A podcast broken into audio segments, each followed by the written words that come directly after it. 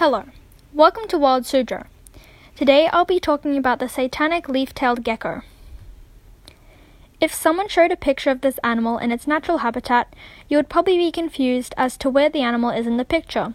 That's because it's a satanic leaf-tailed gecko that camouflages among its habitat. It is found in Madagascar. They live among the leaves and shrub. They are nocturnal, so they hunt during the night, and their diet mainly consists of insects. The leaf-tailed gecko's predators include owls, eagles, large rodents, and snakes. The way they protect themselves is with camouflage. They blend in with dry leaves or bark. Like other geckos, they can detach their tails and they'll be fine. They're not endangered, but their population is decreasing due to habitat loss in Madagascar. Their lifespan is around two to five years, but can even live up to ten years old. Something special about this is its Latin name is one of the words means imaginary, which fits because it is a weird-looking creature. They are around three to six inches long and can be found in many colors.